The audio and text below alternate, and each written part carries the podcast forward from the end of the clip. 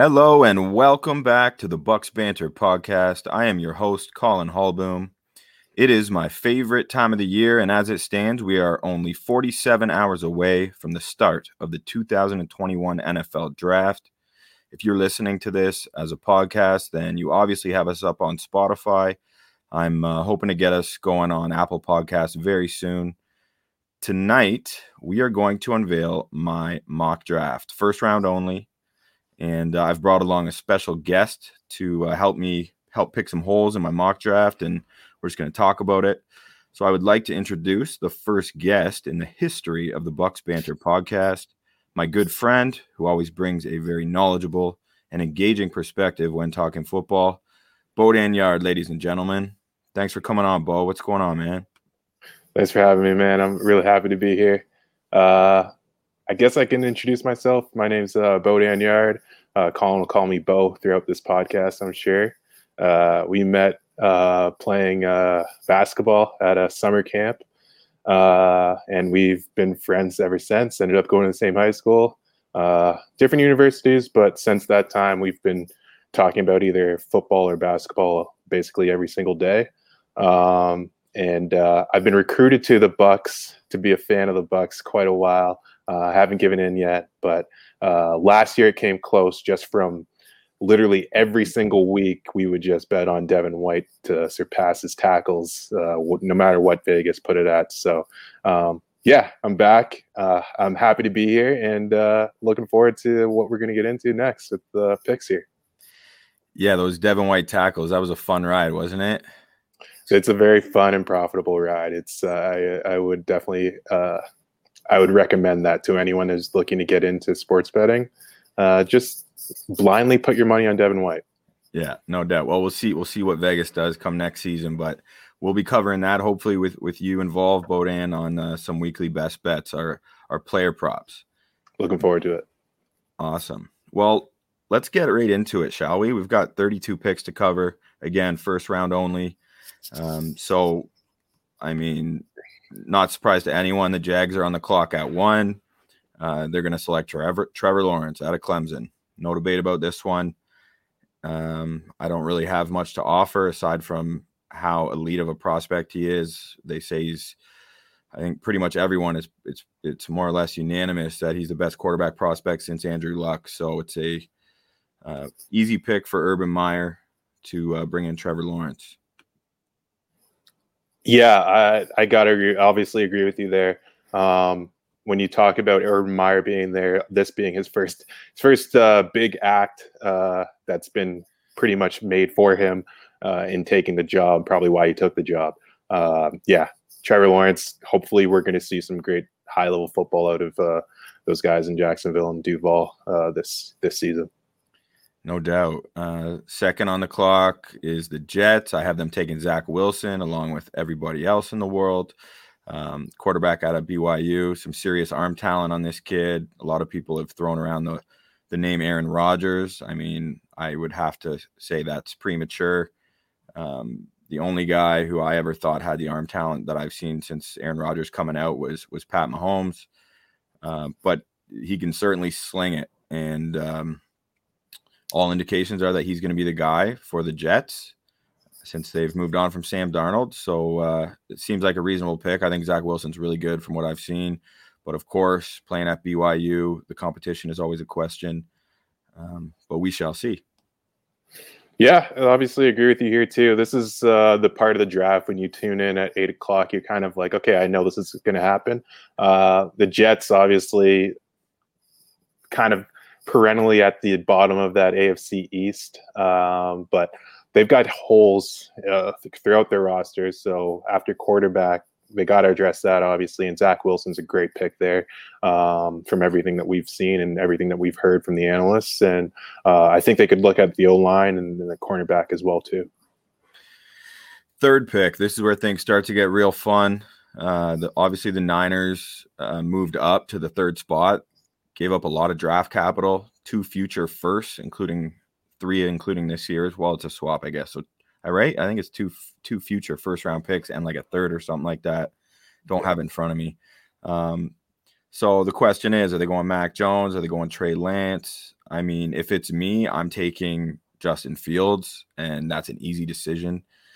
Um, but I, have written about that at Bucks Banter. I have a big article on Justin Fields and why I think he's being overlooked, particularly as a passer. It's almost like he's getting grouped into, I don't know, being more of a runner. I, I just feel like people are overlooking how well he executed as a passing quarterback, throwing the fact he runs a 4 4 40, great instincts, tough as nails. Anyway, sorry, this is, we're not on Justin Fields, but I'm passionate about his game. Uh, so I'm buying into the speculation that Shanahan is is going to go with Mac Jones. I feel like that's his guy. Sounds like it could be Trey Lance. We'll see. Uh, but it, you know, the purpose of of my mock draft is not to pick who I would pick. It's it's what I am predicting, and I'm predicting that the Niners take Mac Jones despite uh, public outcry from Niner Nation. Fans are really getting after John Lynch and um, Shanahan before they've even made a pick. Yeah, I'm with you on that. Honestly, uh, when you look at the draft, uh, San Francisco, especially if you look at their roster, they are obviously, I guess, a quarterback away, which a lot of a lot of teams can say. But the unique thing about San Francisco is that they don't really have any other holes. Um, Richard Sherman's leaving in this offseason. Maybe you grab a corner uh, if you can later on in the draft. Obviously, they didn't trade up to three to pick up a corner. Um, maybe they get some help on the interior offensive line, but honestly, um, this pick is what's going to define them for the next few years. So hopefully Shanahan's right about Mac Jones uh, for the Niners fans. But yeah, uh, I'm with you. If it was up to me, I'd I'd take Justin Fields here. Um, we talked about him as a runner, but one of more accurate quarterbacks in college football last year and, and the year before that as well too. So um, when you shake it out, I guess I would say I would hope that they would take Justin Fields. Um, I would be surprised if they take Trey Lance, and I'm expecting them to take Mac Jones. Yeah, and Vegas has Mac Jones as a heavy favorite. It's just such a peculiar move because, you know, if you're if you're going to move up that high to three, I mean, do you need to do it for Mac Jones? Like, you, you expect it to be just like a special, special, special, special, special, not to to uh, downgrade the talent that Mac Jones has, but you know, I don't know, guys like Trey Lance, incredible potential. Justin Fields as well. So I just, I don't know, just a little surprising. Uh, fourth, fourth up, the Falcons. Again, these are all such interesting picks: three, four, five, Niners, Falcons, Bengals. Falcons are on the clock. Do they go quarterback? Do they consider um, hand picking Matt Ryan's replacement now with a couple elite quarterback prospects on the board? I think they do not. I think Kyle Pitts, the tight end out of Florida, is just too special of a player to pass up on.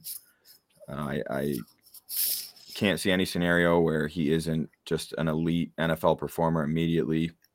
Uh, there's been talk of Julio Jones being chopped around, regardless of whether he's there or not. Kyle Pitts is going to be a major force for many years to come. I just can't help but seeing. Speaking of another guy who who we love to bet the over on receptions and yards, uh, Travis Kelce. I, I just see him having that kind of impact in the NFL, and I don't think they can pass on him here. Yeah, I'm with you on that. Um, I honestly, when I look at this draft, I think is where it starts is at four. Um, what they decide to do, whether they decide to trade it back uh, or not, is a huge indication. Uh, Atlanta really sounds like a mess, and uh, I think as a as a fan of a team in the NFC South, you can't be anything but happy about that. But yeah, like oh, yeah. when I look at their team and like their needs across the board, like okay, they need a quarterback. They could use a receiver for sure too. Um, they really need some help on their offensive line, in particular tackle. Um, uh, what do you think about a Penei Sewell going here? What if they shock everybody and end up just taking the best tackle that's on the board? I feel like then they'd be working real hard to trade back, even if it's like a pick or two.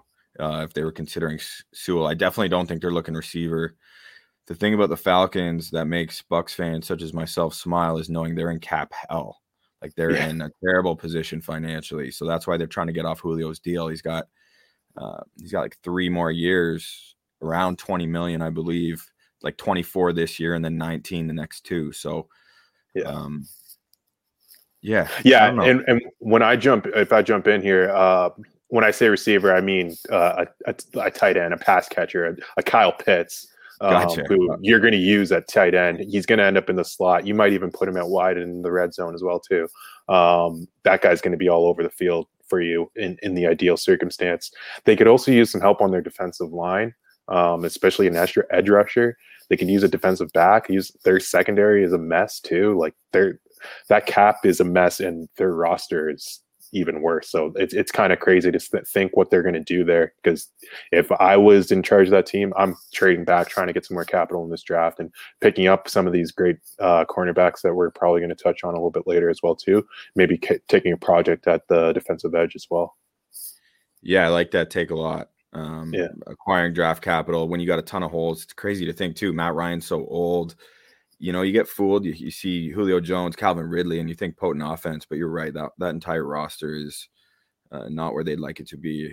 It's Uh, so rough. It's so Yeah. rough. And and and the problem with that is like I'm looking at this draft and I feel like both of us when we're talking about this draft initially we're like okay let's just we would pound the table for Kyle Pitts. Like we want that like you want that type of guy on your you're talking about Travis Kelce when you're talking about a, a, a Kyle Pitts as well too and it's just like you want that type of guy and the smart thing to do is to pass up on that guy so really tough spot for the Falcons fans For sure. And number five, this is a super intriguing pick as well. And and uh, also, I, I should have mentioned, uh, we've tweeted out this mock draft from the Bucks Banter Twitter account at Bucks Banter. So if you are listening to this once it's uploaded, feel free to uh, pull up the podcast on your phone or wherever you're, whatever you're using, and uh, so you can kind of follow along or at least get a sense for for how this all looks because uh, we we both got it up right now. Um, but at five, Cincinnati, I have them. The big question is, do they do they protect? Do they protect Joe Burrow? Right. He he obviously went down with a torn ACL, I think, last year. MCL, ACL, I don't know. Um, he's their prized possession, and they got to keep him safe. They got to keep him upright. And you have a really great tackle on the board, two great tackles um, in that first tier, Penei Sewell and Rashawn Slater. Um, I've gone back and forth on it, and in the last few days, I've really just uh, begun to think that Burrow's just going to be. You, you mentioned pounding the table. I think he's going to be pounding the table as hard as anyone can for for Ja'Marr Chase. He knows how special Chase is. Uh, that magical run the LSU Tigers had to win the national title in 2019 was something to behold. Um, and I just think I briefly touched on this in the previous pod, but you know, I love Justin Jefferson. I know you love Justin Jefferson yeah and Oh, he yeah. was he was second fiddle to Ja'Marr Chase um in that 2019 season even though Chase was younger he was that good. I don't have his numbers in front of me but just absurd yardage like uh 20 touchdowns I think on the year. I, I think he is a really special receiving receiver and I think he's going to have a hell of a career. So uh not only do I think that the Bengals will make Ja'Marr Chase their pick at 5 I think it's the right decision.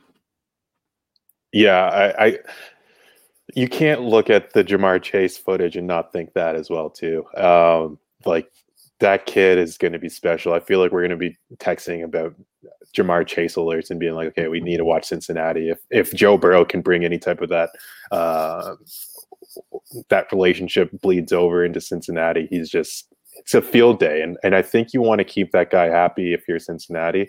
Um, at the same time, the happiest he's going to be is if he's on both of his feet. So I I would lean Penny Sewell. I've been watching a ton of Penny Sewell uh, tape as well too, and it sucks having to pass a guy like Ja'Marr Chase, but you got to protect that guy, especially after coming off a injury that he's coming off of. You just it, it it's tough to pass on Penny Sewell there. Fair take. And you know, I'm I'm sitting here touting Ja'Marr Chase's 2019 season.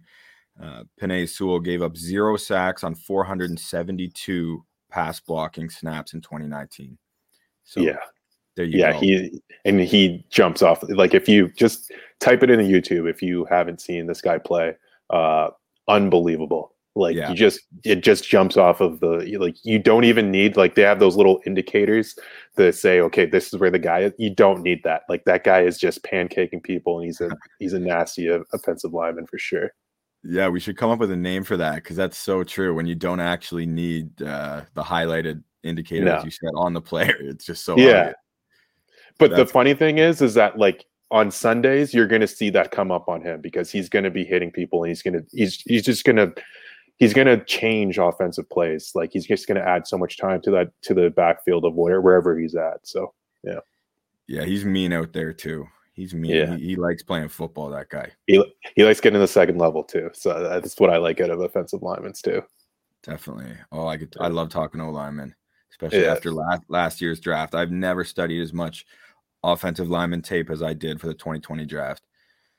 Uh, the okay. only thing, the only tape you really watched though was Tristan Wirfs uh, jumping out of that pool. You just had that on a loop for a few days. I know that for a fact. After the after the pick, I definitely was spread, spreading that around only because I thought that's the only uh, that's the only O lineman footage any of my friends would care to care to watch. Yeah, that, that was pretty wild. Yeah. Um, all right, at six, another super interesting pick where I I do not know what they're thinking. Um, I settled on having Jalen Waddle being the pick to the Dolphins here at six, their first of two first round picks. Um, amazing wide receiver out of Alabama, um, super talented, super fast, yada yada yada, dynamic player. Um, and this would be back to back picks, interestingly enough, where uh, a college quarterback and wide receiver duo would be reunited. We just mentioned Ja'Marr Chase and Joe Burrow, and here you would have Jalen Waddle reunited with Tua Tagovailoa. Yeah, and it's really cool. When I was looking at your mock, uh, you sent it over to me a little bit earlier. Um, I was wondering if I'm Tua and I'm in that room, who am I? Am I saying Jalen Waddle, and, or am I saying Devonta Smith? Because they have a chemistry as well too. And you've got embarrassment of versions of playing at Bama is that you have these two blue chip wide receivers that you get to pick from in the sixth spot. And uh, also be remiss to say like how smart the Dolphins have played this, uh, moving from three to twelve, from twelve back to six. Um, and they're going to still get their guy that they probably would have taken at three anyways. So um, it's very interesting. I think that they've done a great job of team building. Obviously, they don't have a ton of. They have some needs. Um, when I look at it, uh, I don't know about for you, but I was looking at basically just O line and wide receiver were the two big ones that jumped off the board for me. So, um, yeah, I, think, I don't know. What do you think of that? I think edge rusher and running back are two positions they would like to address as well. Fair, fair. You're definitely right, though. Um, it's it's just crazy to me that like right here I have two receivers coming off the board before Devonta Freeman after or sorry I always say DeMont- yeah, yeah, yeah. fucking Freeman. Too many years following the NFC South. Um, but what DeVonta Smith did last season was just absolutely incredible, and he's the third. I have him the third wide receiver taken, and um, I am in the majority most likely with that of mock drafters. So it's crazy. It is. It's wild. And like when we're just looking at your draft, sorry to jump cut you off there, but uh, you have the three quarterbacks going, and then you have a little run on pass catchers with Kyle Pitts, Ja'Marr Chase, Jalen Waddle going in a row, which is just. I, I I wonder. Like I don't know if the draft has ever started like that, right? Like to have yeah. six guys going all from the offensive line and all from the offensive side of the uh, of the ball and they're all either skill they're all skill players basically. So um, yeah, it's it's it's wild to think about that. Yeah, that's why it's great to get another set of eyes on a mock draft because you can kind of point out these trends or things that jump out at you that maybe I hadn't even noticed. Um, cool. it, it's a pitch and catch league, baby. That's why I guess uh, it is. Yeah. Also, the Dolphins. I mean, they're passing over Penei Sewell. If if I'm the Dolphins and Sewell's on the board, I take him. I kind of yeah, like that.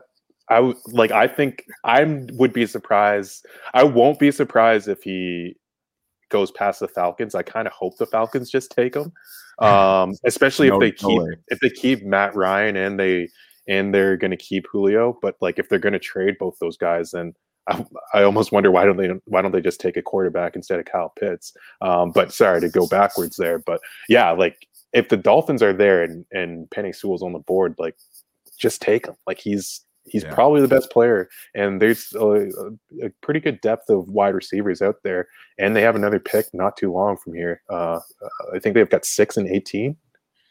Yeah, 18 is a yeah. nice pick, and there's definitely some really good receivers on the board there. So again, totally. if it were me, and it sounds like if obviously if it were you, Um, we're both going Penei Sewell there. Yeah. Let's move along to the seventh pick, which is the Detroit Lions. However, however, I have decided to have my first ever uh, mock trade occur here. Uh, it's never happened in 20 plus years. The Patriots have moved up in the first Yeah. round, but I haven't. I have them doing it here. I have the Patriots. I don't know. I didn't make up what they traded, but let's just say they've swapped first round picks in this scenario. Patriots trading up to seven to select Justin Fields. I think. I mean, I already was talking about it. He is my favorite quarterback in this draft personally. And I just think Belichick's smart enough to seize that opportunity. And I think he knows what he could create with Justin Fields. Not to mention, if he feel like it just gives him some options and some similarities between him and Cam Newton, who's back on a one year deal.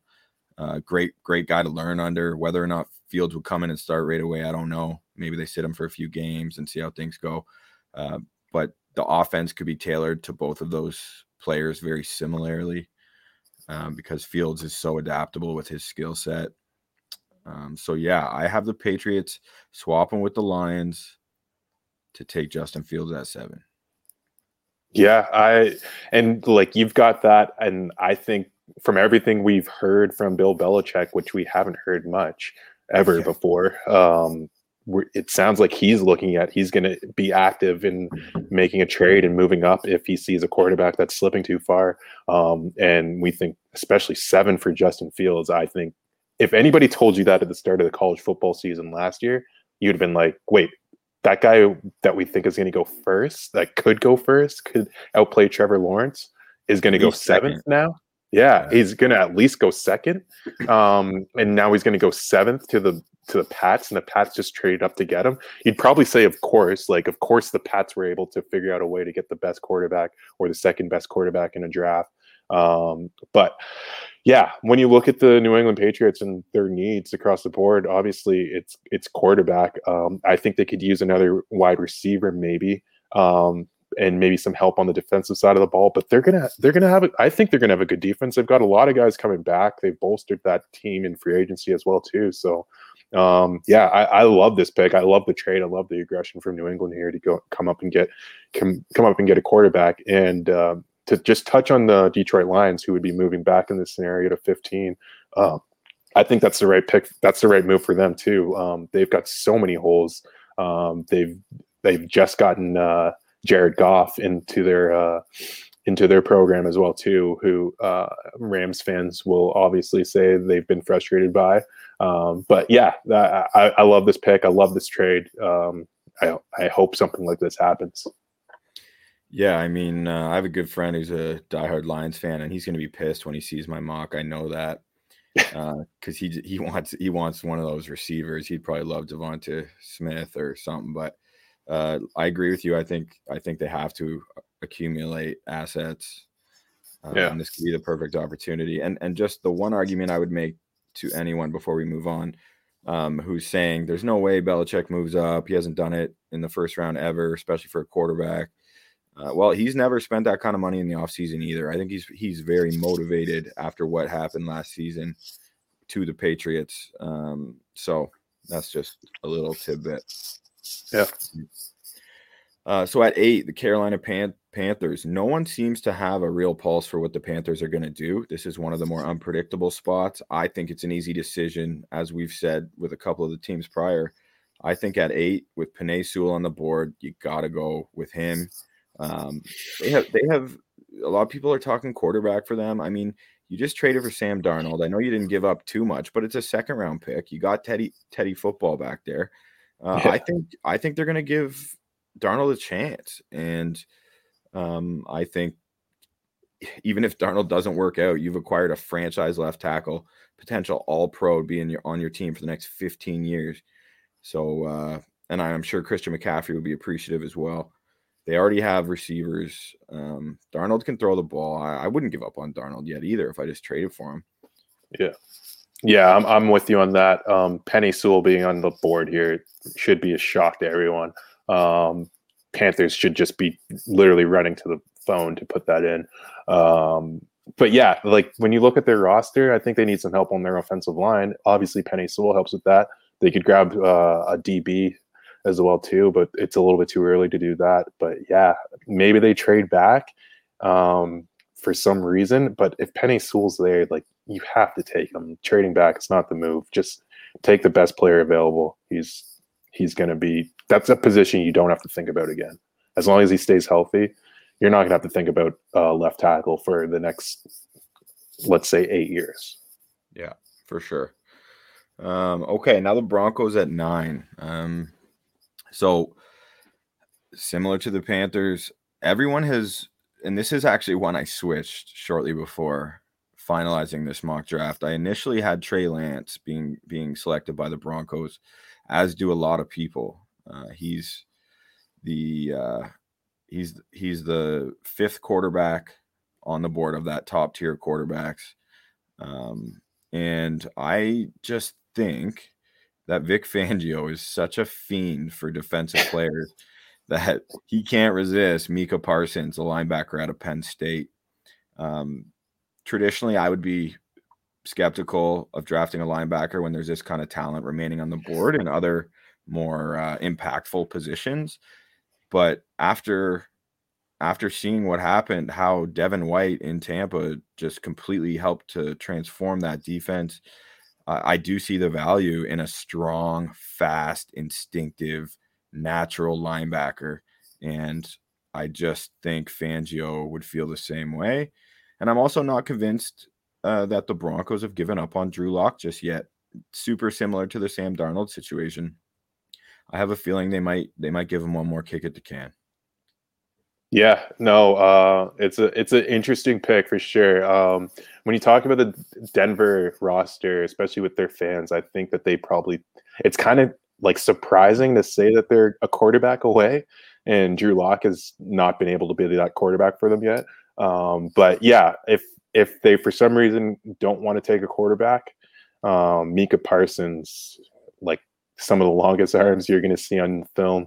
He is a, a, freak and unbelievably fast and just loves hitting people. So, yeah, he's a he's a great pick there. Um, bolster that defense, play to your strength, and uh, make it a little bit easier for uh, that offense to get a few more chances to put p- points up on the board against the opponent. So it's not a bad pick. I I I would take Trey Lance here if if I was up to it and I had that um, that evaluation on him and thought that he could be that quarterback of the future.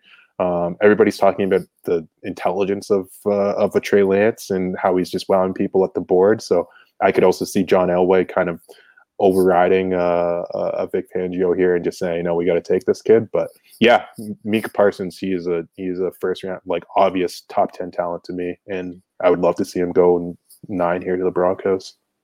Um, Elway's gone. He left. Is he gone? Yeah, it's like oh George no way. Paton, George Paton. So I had forgotten that as well. He well, just kind of I think, quietly faded I, away. I, I, think he may still be involved though in some kind of role, but he's no longer like he might even be the president or something. But he's no longer like the GM. He hired this guy to make uh make these decisions. So that's crazy. Yeah. Elway's coming back. Elway's coming back. He's just walking in the war room and saying, "Why are you guys still talking about this? Just get the Trey Lance kid." yeah, yeah. This is silly he bursts through the doors, or he yeah, he's just like, break, yeah, he throws a football to break down the door and comes running out in his uniform. Yeah, we it's take Lance. Lance. Yeah, it's, it's the pick. That's the pick. Oh, that's great visual. Yeah. All right, the Dallas Cowboys at ten, following the Denver Broncos. Um, this is a really commonly predicted pick. I have them taking Patrick Surtain, cornerback out of Alabama. Um, Cowboys have really struggled in recent years. This past season was a disaster for them, not only with that going down, but and the offense after that, but the uh, the defense was just awful, and they've needed a, a to improve their secondary for several years now.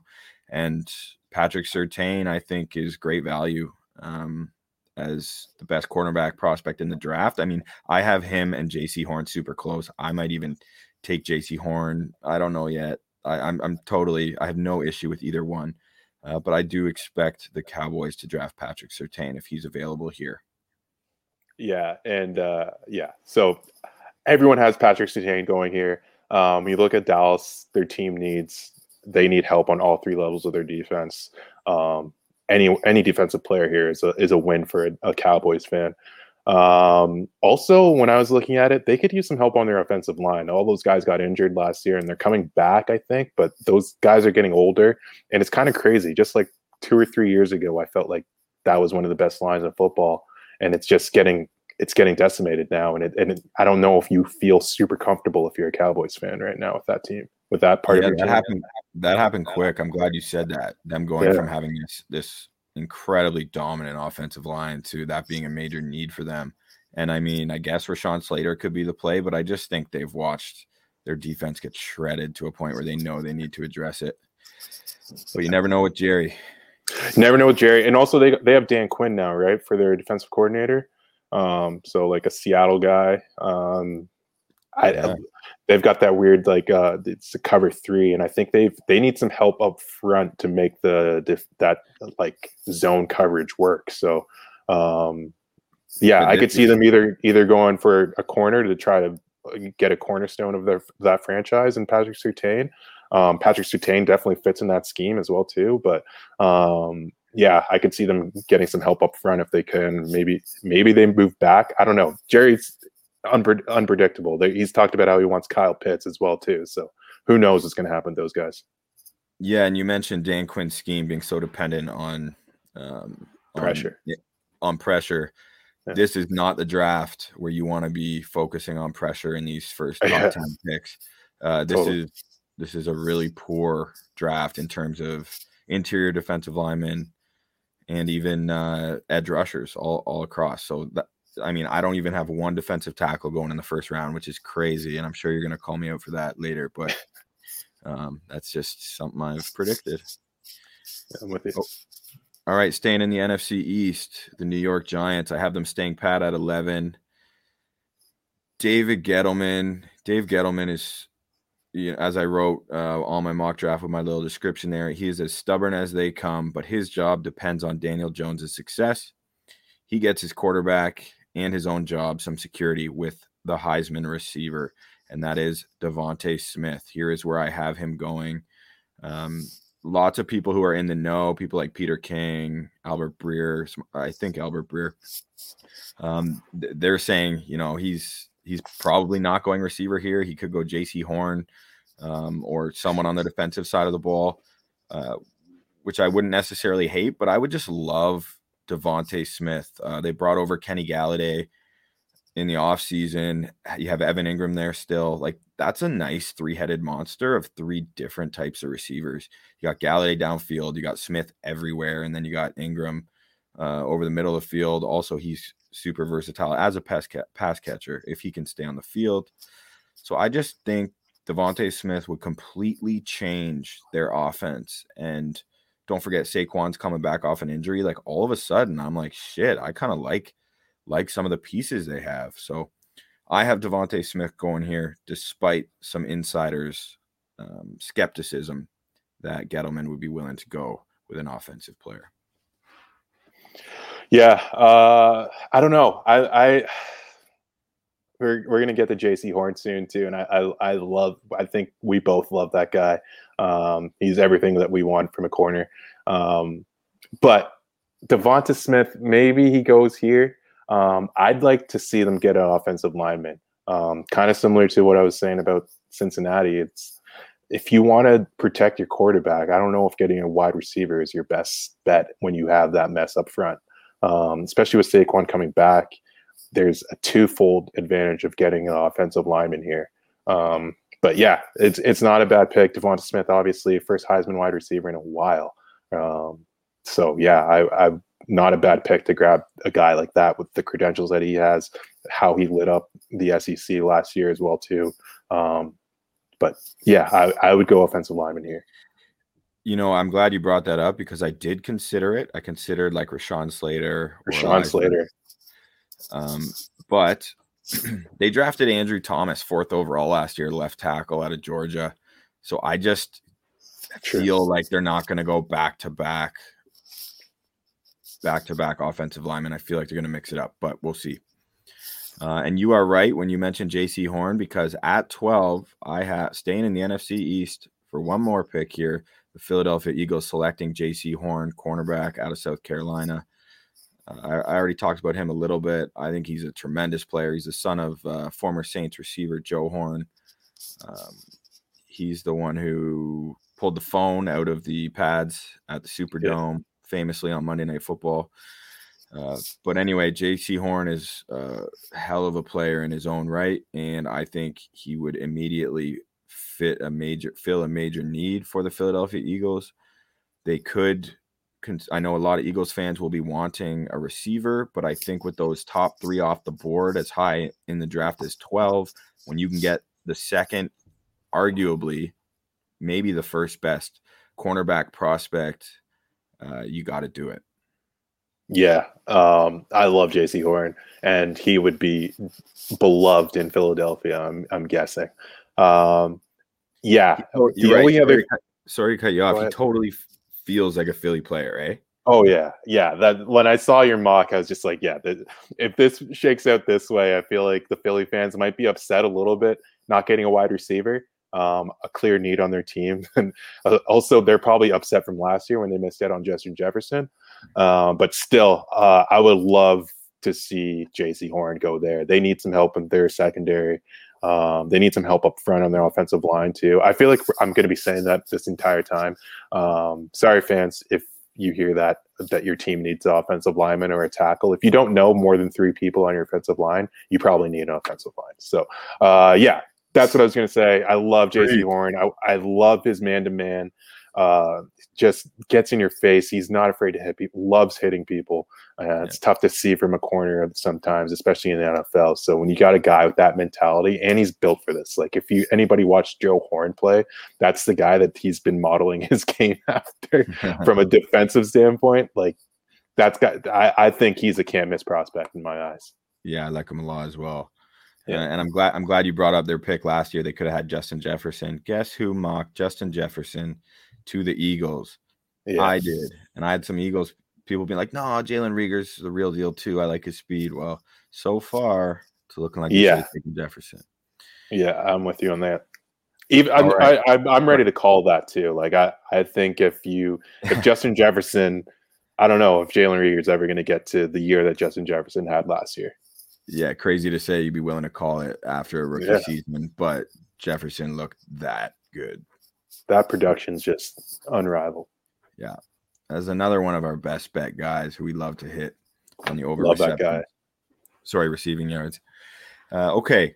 At 13, I think this this first 12 picks has played out beautifully for the Chargers, right into the, their hand of what they want. Rashawn Slater, the offensive tackle out of Northwestern, is there and he's ready to be picked. And that's exactly what the Chargers do on my mock draft. I think you got Penei Sewell at the top and Rashawn Slater right behind him. Uh, Daniel Jeremiah, one of the most res- respected, like former NFL scout for many years, and he's really taken over Mike Mayock's job as like that primary mock draft guy. He just lives and breathes NFL draft, uh, along with Bucky Brooks there with the NFL Network and NFL.com. He loves Rashawn Slater more than Penei Sewell. He has him as his top-rated tackle.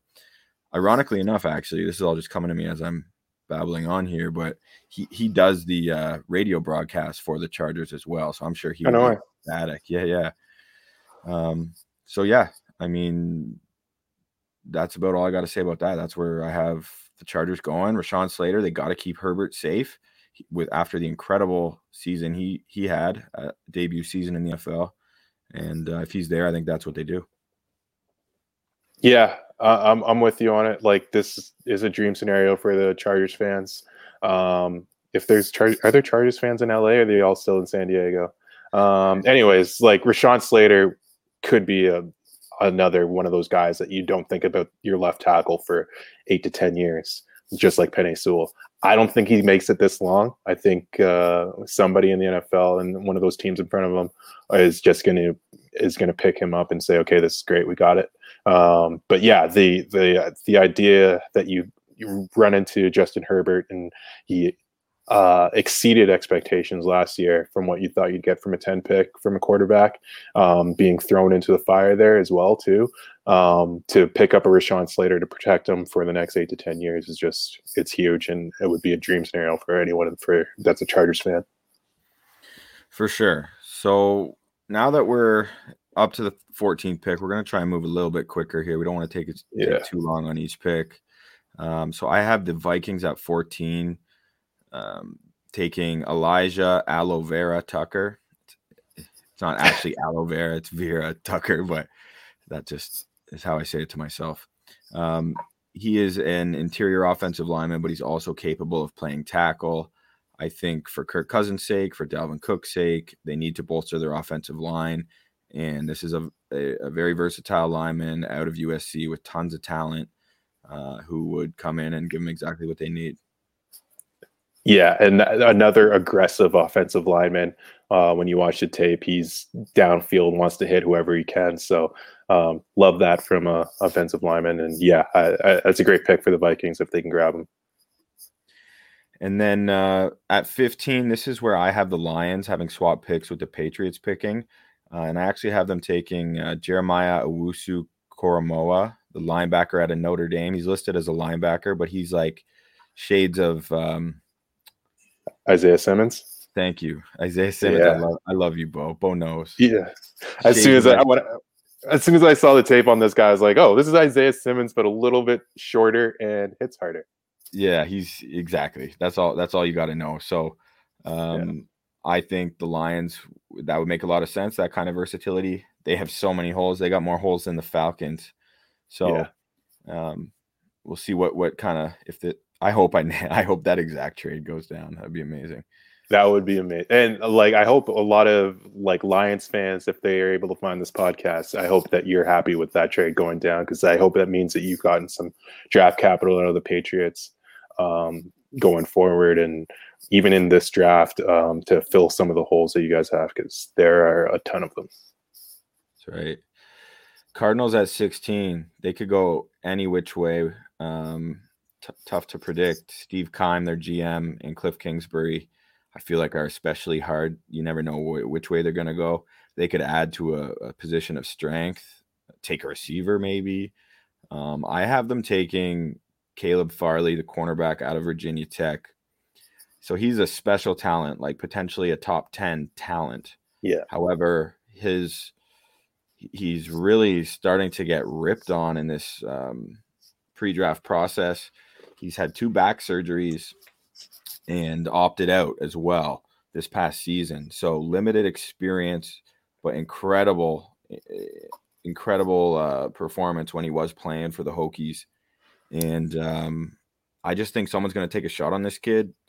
And Arizona isn't afraid to take chances. And I think he would, you know, they lost Patrick Peterson. They got Budda Baker back there as a safety. They need some help uh, yeah. in terms of their secondary, and I think Farley would be a a risky but potentially a great reward pick.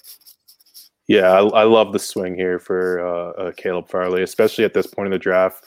Um, if they can find an, an, interior offensive lineman, obviously, I think that's good for them too.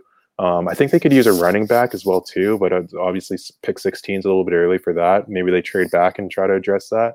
Um, I like what you said about the receiver as well too. They picked up AJ Green in the offseason, but obviously he's a little bit older. I think we've talked about it before, but I'm I'm curious to see how much he has left in the tank.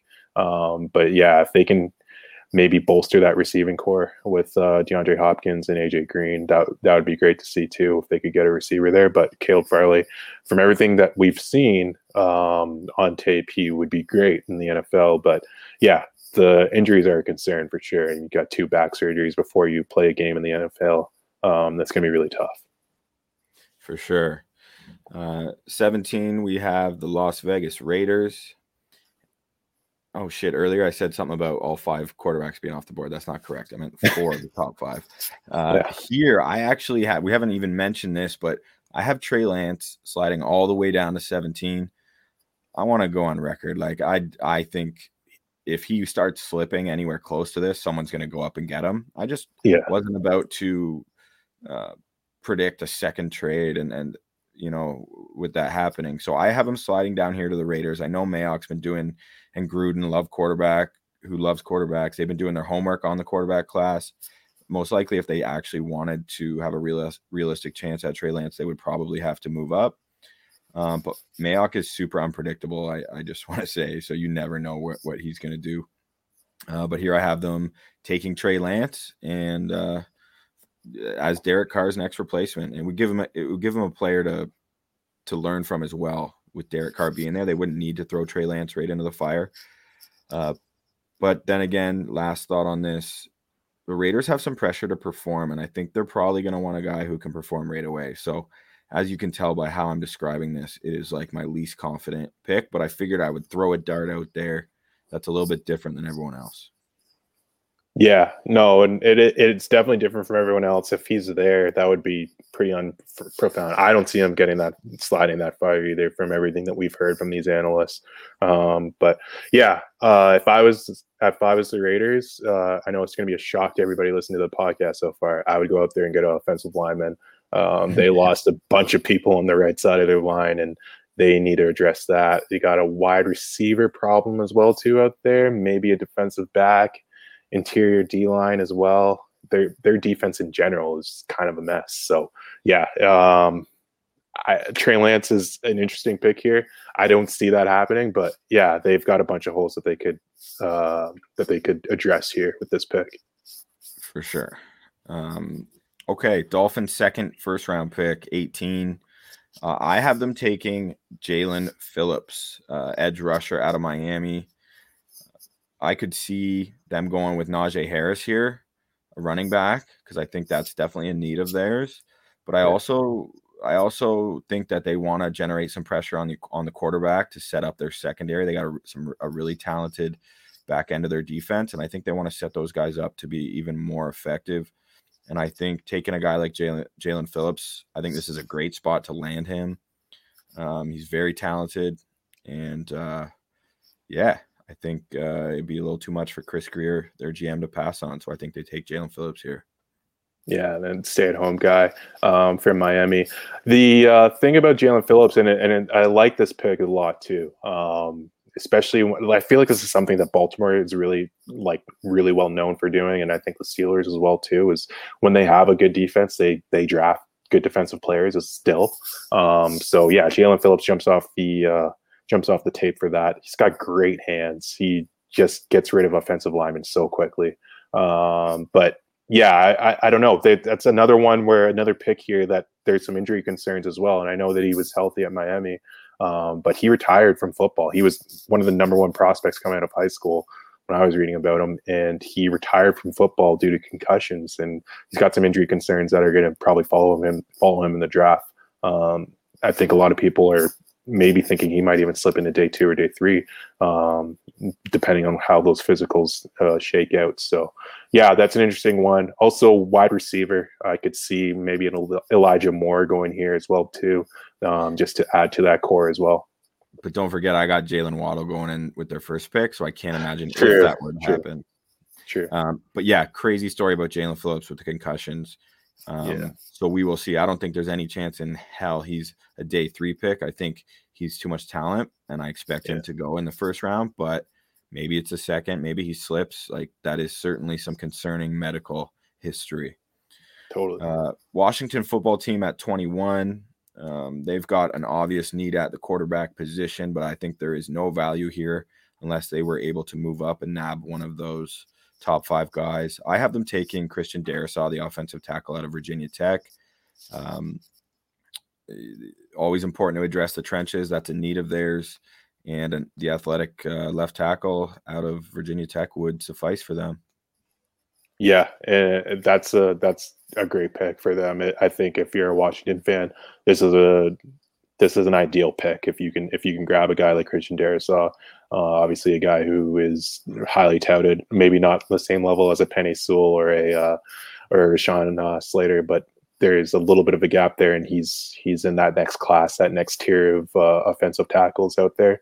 Um, so yeah, picking him up here, and it's curious. Washington, I think they picked up Fitzpatrick, Ryan Fitzpatrick, um, to address their quarterback needs uh, this off season, but they're they're doesn't sound like they're aggressive about moving up, and I don't I don't even know if they've been going to the uh, pro days for Trey Lance or even a Justin Fields. So it seems like uh, Riverboat Ron is fine with moving forward with Ryan Fitzpatrick and seeing what he got, what he has there, and addressing that maybe uh, next year's draft. Yeah, good point. I there's been no chatter about them being active whatsoever, so you got to think they're just content staying where they are and that they don't want to uh, sacrifice any draft capital to have a shot at a quarterback, yeah. especially after San Fran set the market how they did to move up. To yeah, three. that's crazy. Um, okay, a little mini tackle run here. Uh, I have the Bears taking Teven Jenkins. Poor Chicago Bears, man. Like they bring over their QB one, Andy Dalton, and uh, not, and they're still drafting at 22.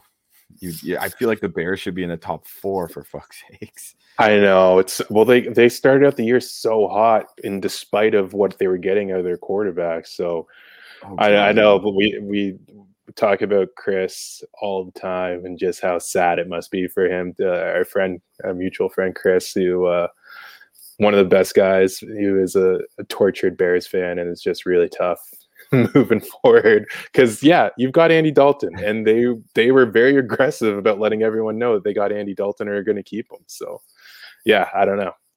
Yeah, I would have probably have no sympathy for Bears fans if it wasn't for our friend Chris because I've I've I've just poured fuel on the fire just by sending him every breaking piece of information, and he thought they were going to get Deshaun Watson, and then within a day I was sending him a picture of the Bucks or the Bears verified account saying QB one with a picture of Andy Dalton. So like, why why even do that? Because like at least there was the talk of not only Deshaun Watson, but Russell Wilson. Russell Wilson, for some reason, has Chicago on his list of preferred teams. And for some reason, the Bears still put out the QB1. They don't even want to be involved in a trade for a good quarterback or in the rumors for a trade of a good quarterback. Uh, that's their biggest need. They need a quarterback so badly. Yeah. They could use a wide receiver as well. Offensive line needs some help. Um, yeah. Also, a DB maybe their secondary could use a little bit of help too, just to shore up Kyle Fuller leaving. Uh, I think he's off to Denver, right? So, yeah. Um, I'm sorry, Bears fan. This is it's not going to be a fun night for you on Thursday. Yeah, the only person who has it worse than Bears fans is Allen Robinson. Franchise, yeah, franchise tagged. It's so rough. No, they're like, yeah, now, you're not going anywhere. We're not helping you at all. Yeah. Um, okay, 23 Indianapolis Colts. This franchise is in an interesting position with Frank Reich uh, bringing over um, Chris Ballard, pardon me, and Frank Reich bringing over uh, Carson Wentz, which is just unbelievable. I know everyone's saying yeah. that they're going to rejuvenate his career. I, I just think Carson Wentz is is shit as far as starting caliber quarterbacks go in the NFL, and I think he's a turnover machine. And with the Eagles playing so many primetime games, I've just seen way too much of Carson Wentz. Um, but anyway, I'm not going to get. Yeah. No, I'm I'm with you totally. Like way too many Sunday nighters with uh, Carson Wentz, and talking about a guy that you do not want to bet on. I've never been more frustrated than watching a Carson Wentz quarterback football team just turnover after turnover at the biggest spots in the game. And it's so I like I'm a players guy. I don't want to disparage the players on this podcast, but man, yeah, Tar- Carson Wentz is just a tough, tough scene, man. Um, and it's really rough for the Colts fans because they brought him in as, hey, this is our win now move. So yeah. I don't know. We'll see what happens with them. Uh, what, what was the pick here? I haven't said it yet. It was it was Kwity Paye edge rusher out of Michigan. I think this is great value to get him at 23. I already mentioned yeah. that it's an underwhelming uh, defensive line class if you were to group together the tackles um, and the edge players. But I think there's still some good players, particularly at the edge rusher position. And uh, Kwity Paye is like an athletic freak and he's productive and super athletic. He has a great motor. Um, and I think that's a really good pick for them. Yeah, bolster that bolster that defense. We love that defense. We want to bet on the Colts defense, but yeah, add Kwity Paye to that. It's going to be tough to reason a, a, Colts bet with Carson Wentz behind center, but um, yeah, 21, you got to get Kwity Paye. This is a really nice pick for them. Yeah. 24, the Titans. This is one that I switched. Um, I was initially thinking they might focus DB, and uh, I actually had them taking Trevon Moehrig out of uh, TCU. However, I, I called up a, a, very reliable source who's a big Titans guy, and he knows everything there is to know about the Tennessee Titans. And he really convinced me that receiver is where they're going to go. So I have to credit Mike Hart for inspiring me to choose a receiver to give to the Titans here. Um, and I have them uh, going back to the well of Ole Miss and taking Elijah Moore, a player I've profiled in depth on bucsbanter.ca and my potential targets for the Buccaneers. In this case, he is not available for Tampa at the end of the first round. Hype's been growing on this kid, and rightfully so um, second most productive wide receiver in college football. He averaged more yards per game. He averaged just about 150, more than uh, DeVonta Smith. Speed, incredible hands, and uh, yeah, he'd be reunited with his former teammate AJ Brown. So uh, yeah, I think that's a good pick for them. Yeah, uh, if you're going to go wide receiver, uh, Elijah Moore outside of those top three, he's he's a consensus number four wide receiver, and uh, he has the potential to be one of the best wide receivers in this class for sure. Um, I love it. Ole, the only other thing I was going to add was Ole Miss kind of turning into wide receiver U with uh, AJ Brown, DK Metcalf, and Elijah Moore now. Seriously, yeah, it's crazy, eh? Yeah. Um, okay, so New York Jets back on the clock at 25. I think this is, I mean, I don't want to harp and just say that redundant bullshit spiel about running back, taking a running back in the first round. Everyone knows that. Everyone understands the criticisms that exist when it goes towards teams who are or are not willing to draft a running back in the first round. Last year, we only had one with the last pick. I think the first running back comes off the board here at 25 to the Jets. I don't think Najee Harris will be available for the Steelers with the next pick, which is commonly mocked. I think the Jets scoop up Najee Harris pair him with their fancy new quarterback Zach Wilson, and they got a uh, they have an incredible complete three down back to add to their team. Currently, as it stands, their running back is Frank Gore. So I just yeah. think I think this is a really nice pick uh, to take Najee Harris here. I'm not afraid of taking a running back, and if I'm going to take one, um, it, doesn't get much safer than him. He's he's pretty much tailor made to be an NFL running back. And um, the only other important thing to note is just his improvement in uh, his receiving skills this past year and showing some real big playability that I think a lot of evaluators maybe didn't wouldn't have thought he had if they were just going off of his junior tape from 2019, even though he was still incredible. So I yeah. think he helped his case returning to school, and uh, I think it's a good pick for the Jets at 25 if they get Najee Harris. Yeah, it's a, a, a, this is the shiny new uh, press conference that every owner or GM envisions when they sign up for the job.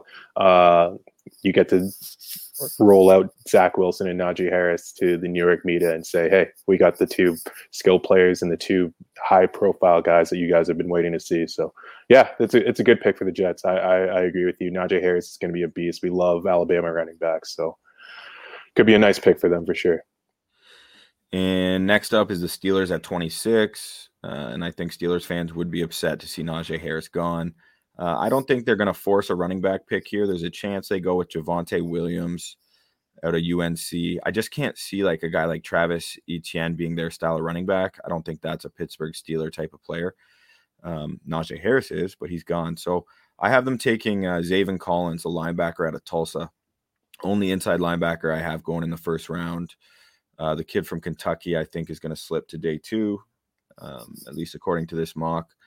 Uh, he's a really impressive combination of like size, athleticism, instincts, all that good stuff. Uh, he's a relentless pursuit of the ball and uh, really a perfect fit for the Steelers, who love them some good linebackers.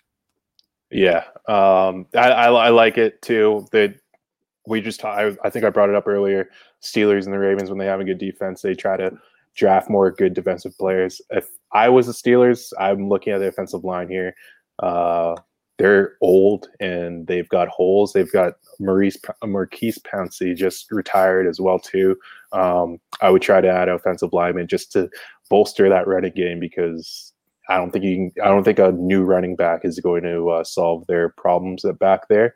Um, but yeah, if you you can't go wrong with grabbing a a, defen- a defensive player for that defense. So um, yeah, it's it's a it's a good pick, but I I would go I would lean offensive line there at the 24. Yeah, that's fair.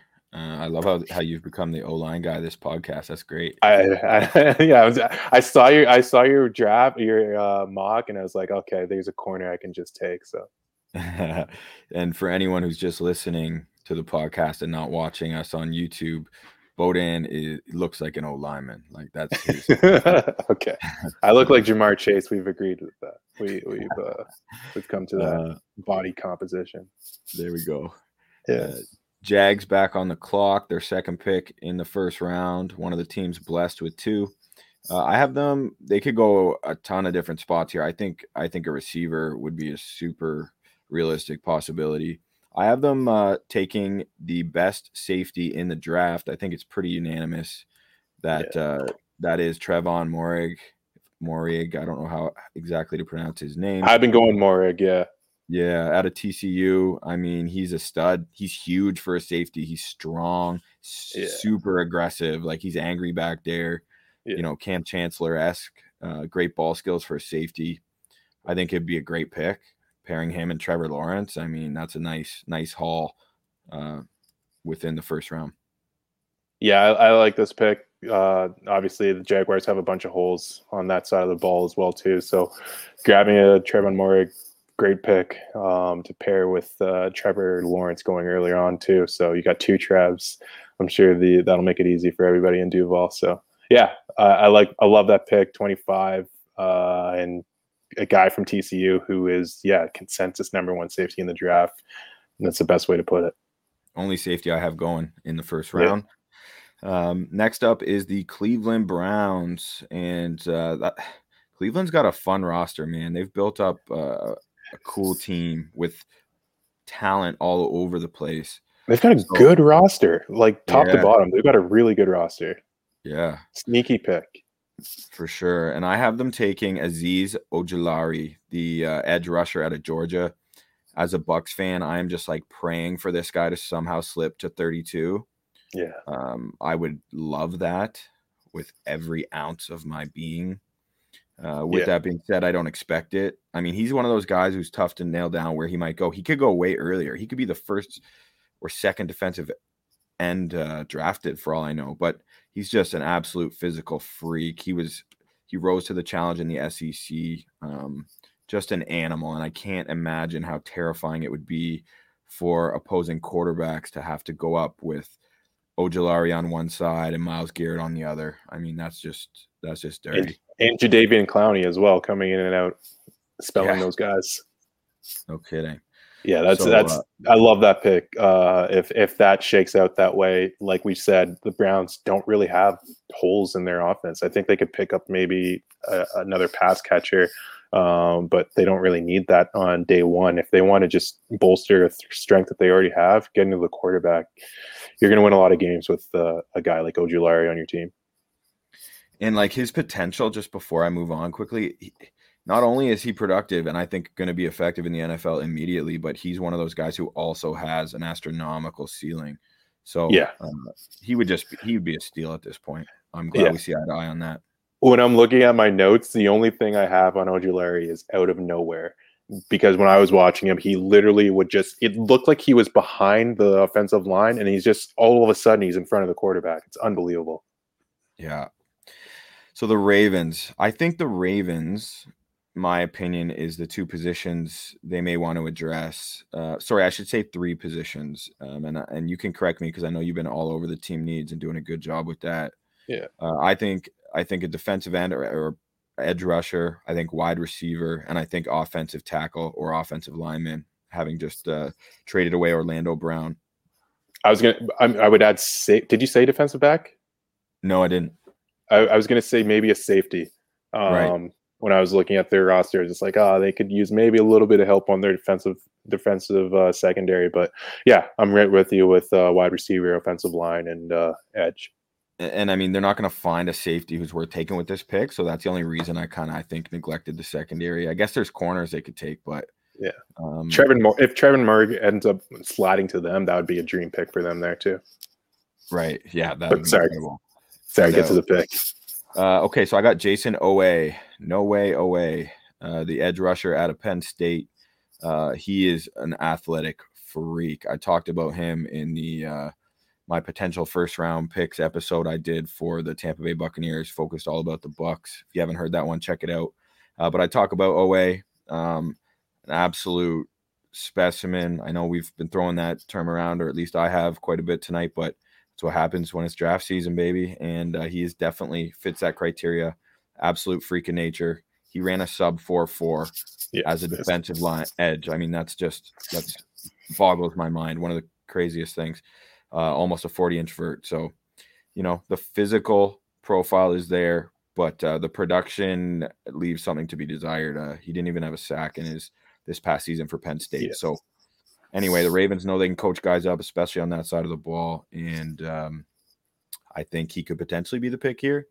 I also toyed with them taking a receiver here because I think it would be a great spot to do that, but I I haven't taken uh, Oweh.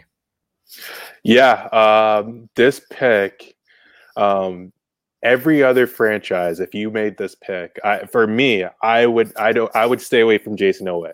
Um, and I would just I the way that he is an absolute freak. It's undeniable how fast this guy is and how strong he is and how much of a like when you look at him, you're just like, oh, that guy's going to get to the quarterback. But he didn't. Like he just does not have the production uh, in his stats.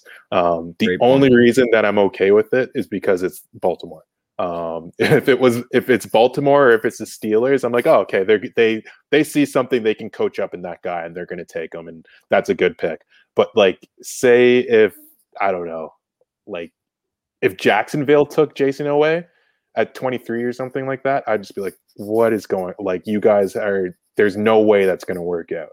Um, but yeah, if Baltimore takes that guy, everybody should just say, okay, yeah, that's like the Spurs taking a European guy. Oh, he's going to be really good. I, uh, we're good. I could you just you just crushed that bow. I could not agree more with everything you just said. Yeah. Uh, he is raw, like like salmonella raw, like like he looks raw. like he looks like you could block. Like he looks like one of us could block him. Like he is pretty upright and everything that you see. Um, yeah. he needs to get lower coming around that corner because it looks you could just one one tap on the shoulder and he's going to fall over and get push him out of a push him out of uh, push him out of the play. But yeah, uh, it's going to be interesting to see how he plays in the next level if he's able to have be more productive than he was in college football. But yeah, we'll see. Um, next up, the New Orleans Saints, the the team that was sent packing by the Tampa Bay Buccaneers. Um, I think they're going to go. They lost Emmanuel Sanders. I I don't think Sean Payton can resist taking a receiver um, to give you know whether it's Jameis Winston or whoever's whoever's starting at quarterback for them. Um, I think Kadarius Toney, and I feel like he's one of my guys. Like he's a guy who I've really been yeah. positive on and and talking a lot about uh, over at Bucks Banter. Um, but I think he would be filthy in Sean Payton's offense. He's just an incredible receiver. He's super talented. There's some concerns. I think he has a some minor knee issues, nothing I'm I'm worried about, but there's like some people suggest there may be character concerns. I mean, I think that's just like racist old white guys because he like considers himself yeah. a rapper. You know what I mean? yeah, like yeah. That, that's my take on that. I don't I don't think there's anything to be worried about, but yeah. Um. Anyway, that's the pick for me. Yeah, no, it's a good pick. Um, yeah, if they if Kadarius Toney gets to goes to the Saints, that'd be a great pick. They need a receiver. Um, obviously, filling that hole with Emmanuel Sanders, getting that secondary option from uh, Mike Th- Mike Thomas as well too. Um, so yeah, um, yeah, I I, uh, I I would hope they get a receiver. They could use some help on the offensive line too, from my notes. Maybe a cornerback, maybe a linebacker to bolster that defense um, where they've won a lot of games last year because of that defense. Um, they also need a quarterback, but they're not going to be able to get that at 28. So, and it doesn't look yeah. like they're going to be aggressive enough to to move up from 28 to. They just don't have the resource to move up from 28. But yeah, yeah, I think Sean Payton is like an offensive genius, but it's so it's kind of hilarious Taysom Hill and J- Jameis Winston are his quarterbacks. Like that's such Yeah. a random collection of quarterbacks. So Hey, hey, as an NFC South guy, your nightmare scenario was that you just see Justin Fields sliding and sliding and sliding, and we get to pick 27 and he's not taken and he's on the board for. Is, eh, I'll stop. I'll stop. that would. I'm not. I'm not answering that. That would be the worst. yeah. Um, okay, next up, uh, the Packers. Um, sorry, I just lost my spot here. Uh, next up, we have the Packers with the 29th pick, and I think this would be an awesome selection for them. Is Greg Newsom, the second cornerback out of Northwestern, another guy I detailed in depth um, in an article at bucksbanter.ca. Um, he's like a really well-rounded player. He's an all-around corner uh, Yeah. really tough to poke any holes in his game. And I think he has the potential to be a really effective player in the NFL, like like shut down corner, like rock solid, like what Xavier Rhodes looked like he was going to be earlier in his career. Yeah. I think he could he could be that kind of player. And after seeing what Scotty Miller and the Buccaneers just embarrassing Kevin King opposite Jaire Alexander um, at at their weak side cornerback position, I think that's just all over LaFleur's mind. And I think they need to get Kevin King out of there, even though they just brought him back on a one year deal. And I think Greg Newsom could come in right away and form a formidable um, collection of cornerbacks there for, for the Packers. Yeah, yeah, I agree with you there. Uh, they they need some help uh, at corner. Uh, they could use some help at linebacker as well too. I I like the idea of maybe they uh, are in a position to get Aaron Rodgers a toy after uh, after the Jordan Love pick last year. Maybe getting a wide receiver there if they can, if there's one that's available.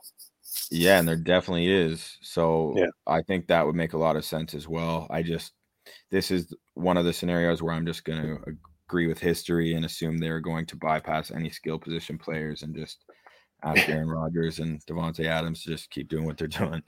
yeah, Um, at 30, the Buffalo Bills ha- take Travis Etienne, running back out of Clemson. He is my personal favorite running back in the draft. Um, explosive athlete, ACC's all time leading rusher. Uh, he can break it open at any time. He is fun to watch. I love Etienne. And I think he would give the Bills, even though they have two solid backs in Zack Moss and Devin Singletary, I think he would give them a completely different element. Um, he's also a tremendous receiver. Like I see, like having him having the potential in the right system to be like an Alvin Kamara type of player in the NFL. I recognize that's absurdly high praise. I just see a special talent. So maybe I'll be eating my words in a year or two, but uh, that's that's where I stand. That's my hail, and I'm standing standing on it. I, I love this pick, especially going to the Bills, who another roster that doesn't have a ton of holes.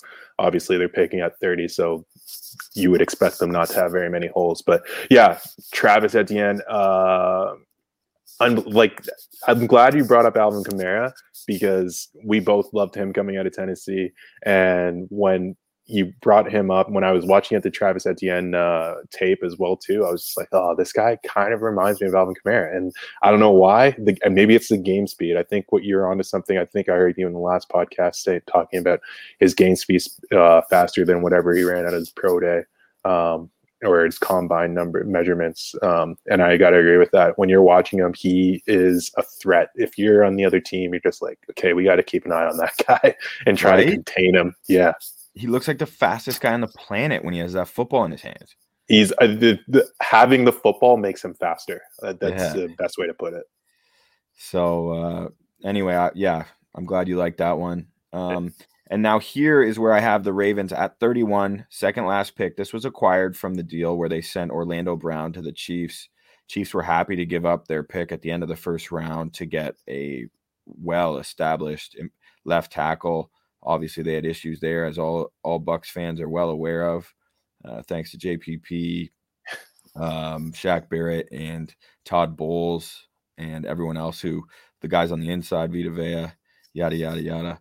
Um, but uh, who who just made them look like an embarrassment. So they had to address that. they gave up the 31st pick to do so, along with some other uh, draft sprinklings. I have the Ravens taking Rashod Bateman, addressing the receiver position. Um, I think he is a really good receiver, and he seems to be one of those guys who's kind of contentious, meaning there are certain certain experts and media personalities who who ha- or evaluators who have him really high up amongst those receivers, and there's some who do not. Uh, so I've just kind of decided to slate him into the middle of the pack here. Um, I think he's pretty good, but I haven't watched a ton of Rashod Bateman enough to take a strong stance either way. Um, but Hollywood Brown, their their best receiver currently in Baltimore, he's so small, and yeah. I think Bateman would be kind of nice opposite him, uh, as opposed to like I don't know a smaller receiver like a Rondale Moore out of Purdue or something like that. Um, the other option here would be Terrace Marshall Marshall Jr. Him and Rashod Bateman are, are very similar in some ways, and this could easily be him. And Bateman slips out of the first. I have Terrace Marshall Jr. slipping out of the first round. That wasn't easy to do, but that's what how it kind of unfolded for me as I was putting this together. Yeah, either of those guys would be a great pick for the Ravens. I, I like Rashod Bateman a lot from what we've seen uh, on tape or from the just the YouTube highlights that we're able to pull up. Um, but the size and uh, the separation that, I, that I've seen on film, at, at least, uh, looks like he could be a, a, a, really good target for Lamar going forward. So, yeah, I think the Ravens got to address their wide receiver uh, issues. Um, I would like to see them do it at 27, but 31 doesn't matter um, as long as they get someone in one of those two picks that they can that Lamar can throw the ball to. Yeah, you got you got to. They have to find guys for him to throw to, so that can't be an excuse for them having yeah. him having moments of inept passing. You know what I mean? Totally. Like, get rid of the excuses. Let's see, can he throw or not? And obviously, he's such an incredible athlete. He's still been successful, Lamar Jackson. But they need a guy. They need another receiver in there. Totally. Okay, and if you've stuck with us this long, over an hour to get to the 32nd pick, in uh, the unveiling of my my Bucks banter mock draft. It is time for the Tampa Bay Buccaneers selection. Um, I'm expecting mixed reviews on this. Uh, I have them selecting Landon Dickerson, the uh, center slash guard out of Alabama. Um, I think Dickerson is. I want to be clear about why I'm making this selection. Like uh, uh, some other guys you could consider uh, like Asante Samuel at corner, Joe Tryon, the edge from Washington is still available. Uh, Jamin Davis, the linebacker out of Kentucky. Um, those are a couple guys I think uh, other Bucks fans and, and people might be hoping for here. I have them shoring up, just adding depth to that O line. I talked about last podcast how how refreshing it was for the Buccaneers to have such a great offensive line. Unfortunately, financially, it's not going to be possible to keep them all together if they are to say resign Alex Cappa um, after this next season, who's done a great job at right guard for us. And I think, and then the same goes for for Ryan Jensen, our center, who every Bucks fan loves, me and SOB, and he's awesome, like all pro caliber season he just put together. Dickerson could slide into either one of those slots moving forward. So after this next season, um, and you can't have enough O linemen; they go down all the time. So I think he he serves as insurance for this season, um, but it would give him time to get healthy, and then immediately by by his second season in the NFL, take over one of those spots inside the interior offensive line. I would prefer it to be at guard, even though that's not necessarily Dickerson's forte, because I'm hoping the Bucks are able to keep Ryan Jensen around. Um, and he seems like a Jason Licht type of guy. Like he's kind of that angry guy, vocal leader, loves football, hard nosed player, you know, lives and breathes the game. So that's my rationale for having the Buccaneers select Landon Dickerson when he's still on the board with the last pick in the first round of the draft. Yeah. Um, and Landon Dickerson, great story. Uh, obviously, is like the heart and soul of that Alabama team uh, up front and was like texted. He went down with some injuries, which a lot of the reason why he would still be available at the end of the draft, end of the first day here. Um, yeah, it, it's tough. I, I, I like Landon Dickerson, but I think there's too many injury concerns to have him go on in the first day. Um, it, it, like you said, there like you said in the last podcast, the Bucks are in a unique position where they're bringing back all 22 starters coming off a Super Bowl. Um, that doesn't really happen in the NFL. Um, so it's it's it's a great pick. If I was Jason Licht, I would want to uh, shore up the offensive line depth for sure too, because yeah, offensive linemen go down all the time, and I've been capping for them this entire mock draft. So yeah, I would I would probably go for uh, uh, Landon Dickerson might not be my pick. I was looking at maybe a Creed Humphrey along the same lines, uh, a guy out of Oklahoma who's who's played with some big time quarterbacks in Baker Mayfield, Jalen Hurts, Kyler Murray. Um, he's he's he's right there. He's he's willing to to to uh, to join this Bucks offensive line group, and yeah, you could slot him into that center or guard position at any time uh, that you need to, and uh, be able to save some money on the cap there. Um, another guy, if you were going to look at a tackle that might be able to move into a guard position as well, too, uh, Liam Eichenberger out of Notre Dame, uh, Eichenberg, I should say, uh, coming out of Notre Dame. Uh, another guy jumps off the tape as well too. Um, just really like the way that he plays the game. And then also we're at the end of the mock draft. Defensive lineman from Alabama, Christian Barmore that's a guy that I've I've really liked uh, everything that I've seen from. He, I think he's improved his draft status. Um, I actually think he won't even be available at 32. I think he goes a little bit earlier in the draft as well too. If he's we see some tackles taken in this draft. Um, and one other guy who I know I'm going to absolutely butcher his name out of Washington, defensive tackle Levi Onwuzurike. Uh, Levi, let's just call him out of Washington. On on Wuzurike on on Yeah, sure. Either way, he's a football player and he's really good at playing defensive line. So um, put him in the inside of that line, uh, spell Vita every once in a while. He's he's another guy you can add some depth in the trenches, and I think you're in the perfect spot there. To I like where your head's at for uh, Tampa here to just add depth in the trenches. Yeah, and and I think ideally in a perfect world it would be on the other side and it would be uh, interior defensive linemen and I think they probably have guys, but I just in mind I mean who who they might who they'll draft, but I just I don't know.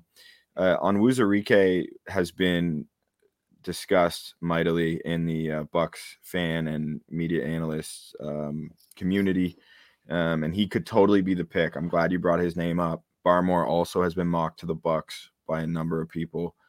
Um, but I, for whatever reason, just as it was kind of playing out for me, I just I ended up totally neglecting the position of defensive tackle, and I didn't really have an issue with it. You know, like I just the lack of talent amongst that group. I just could see them all getting pushed down. Like I, I would have trouble if it were up to me at this point, I would probably want to take Asante Samuel Jr. out of Florida yeah. State and just throw the depth in the corner position. I think he's a first round talent. He's just a tiny bit undersized. Um, but we will see. And I am looking forward to seeing what happens. It's kind of cool. The Bucks are sitting at the back and just getting to watch everything unfold in front of them. They're in a really great spot, as we've talked about ad nauseum, and uh, it's going to be real fun. It's going to be real fun. So uh, yeah, yeah and, I mean, sorry to jump in there, but like if if it comes to this, like if it plays out the way that we've seen, I wouldn't be surprised to see the Bucks uh, trade and trade back and and add some capital into day two and day three. Um, with this many like really good players still on the board.